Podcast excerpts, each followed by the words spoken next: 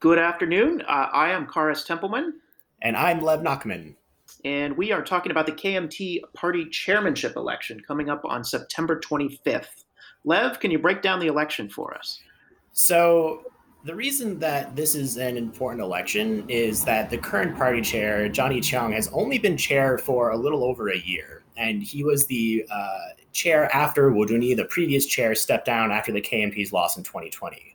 So he's really only been the interim chair, and you know he made headlines for being the youngest, uh, the youngest KMT party chair, and for being quote unquote reformist. Although you know how reformist he actually was able to be is pretty limited.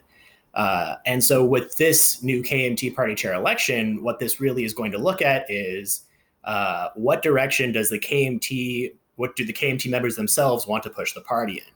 Because the candidates we have running range from Johnny Chiang uh, who's you know slightly more reformist, to Eric Chu, who's slightly more of the moderate uh, KMT um, politician, to Zhang Yazhong, who is much more blatantly pro unification. Right, um, and uh, Eric Chu was a late surprise candidate in this election. Um, I was a bit surprised that he uh, he decided to run against Johnny Chiang, and I'd always thought of the two of them as uh, allies within the party, as uh, Eric Chu is kind of the senior statesman and Johnny Chiang is one of his proteges. So, um, do you have a sense, Lev, of why uh, we ended up with two fairly moderate candidates in this race? Uh, I think there's been a lot of disappointment internally with Johnny Chiang, and I think he's lost a lot of the faith from a lot of uh, the older members um, even if they have a very similar platform, I think just by default, uh, a lot of the old school KMT members are far more likely to trust and endorse someone like Eric Chu than they are uh, Johnny Chiang at this point. Okay, that makes sense. And um, so we haven't mentioned the electorate yet for this uh, party election. Uh, there's over 300,000 um, party dues paying party members who can vote in this election. Um, we don't know if we'll get a turnout like that, uh, but um, generally speaking, the larger the turnout, the more the, the better the moderate candidates are likely to do. Uh, but in this election, there's also a twist. The party changed uh, the rules for the, the chairmanship election uh, to eliminate a majority requirement. So you can win this election with uh, less than a majority of the vote.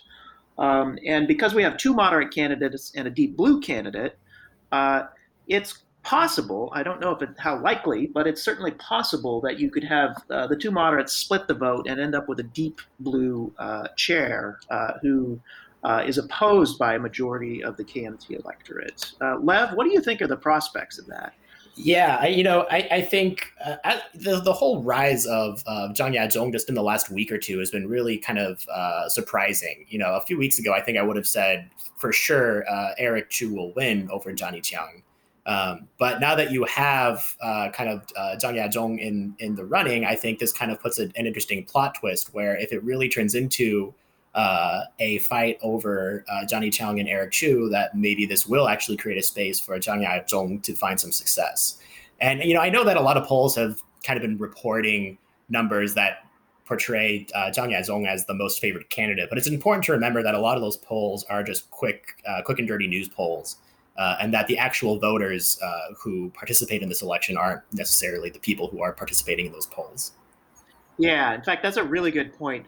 Polling a party primary like this is actually really difficult because you have to have a kind of likely voter screen that makes a lot of assumptions about whether the person on the line is actually going to vote, uh, if they misreport their interest in the party or their their membership status. Uh, all of those things can actually affect uh, the the accuracy of that poll. And so, uh, I my sense is we don't really have a good idea of uh, who's in the lead right now. Um, and without good information on that, my prior is that Eric Chu is kind of the senior statesman, the previous party chair.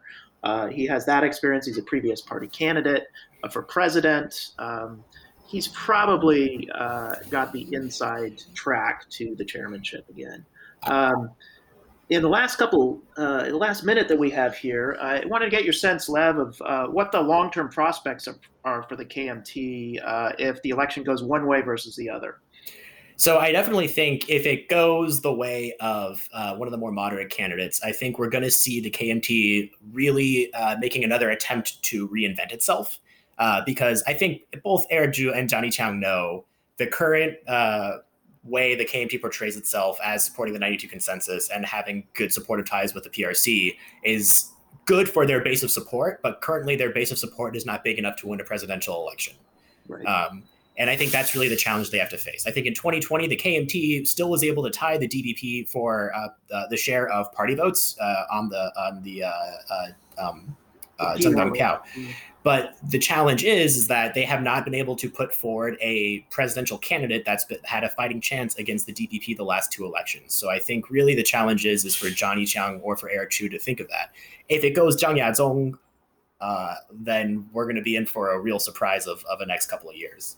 Yeah, we could have a, a very deep blue KMT that's uh, moving in one direction while the electorate is moving in the other, and that is going to be pretty disastrous, I think, for the KMT's long-term support. So, with Absolutely. that, I'm Kharis Templeman. I'm Lev Nachman. Bye. Bye.